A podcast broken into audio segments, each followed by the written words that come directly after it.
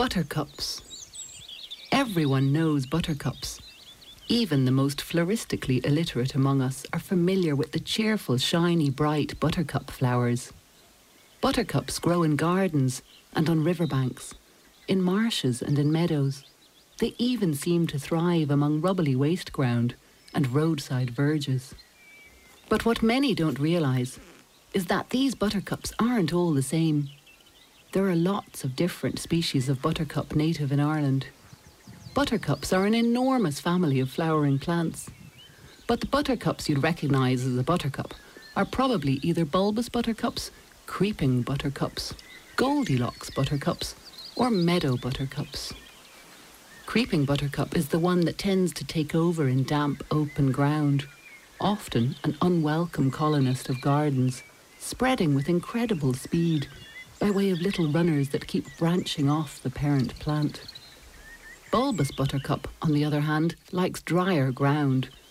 If you've ever noticed buttercups in sand dunes or on dry sandy grassland, it's probably the bulbous buttercup. Goldilocks buttercup is much more choosy about where it can live.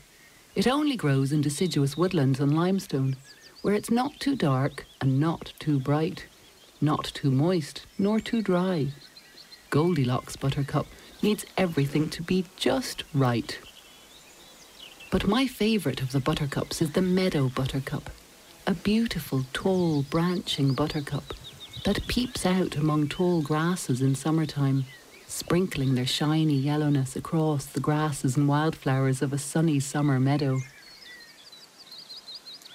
Meadows, traditionally cut for hay in late summer, are starting to fill with wildflowers now. At this time of year, they're awash with delicate pink cuckoo flowers clambering purple vetches, and upright yellow buttercups. This cornucopia of wildflowers sustains butterflies, hoverflies, moths and bees, who in turn sustain the frogs and bats and birds. All the different buttercups have one thing in common. Their super shiny yellow petals. Most children will be able to tell you that if you hold a buttercup up to your chin a yellow reflection will predict whether or not you like butter. It's a simple and well known game, but it tells us about something that's unique in the plant kingdom reflective flower petals. The ability of buttercups to shine so brightly is a bit of technical wizardry that these plants seem to have come up with all by themselves and involves a bit of physical engineering. First, the petals are lined with a layer of yellow pigment, though pigment is nothing unusual in a brightly coloured flower. What buttercups do differently is to layer up the petal with a super thin film of minutely engineered air chambers. These air chambers reflect light and make a shimmer, in the same way that blowing soap bubbles produces a high gloss reflective shimmer. These tiny reflective chambers of air are just below the surface of the buttercup's petal, between the yellow pigment and another starchy layer, so they reflect light back through the yellow pigment, enhancing the intensity of the yellow, whilst also creating a shimmer. I'm impressed that a simple children's game has been drawing our attention to a characteristic that's unique in the plant world the super shiny sheen of buttercup petals. Yet the shininess is something most of us have probably never thought about twice. And while scientists have been searching for an explanation for almost a hundred years, the physics of the shimmering petals was only finally figured out a few years ago.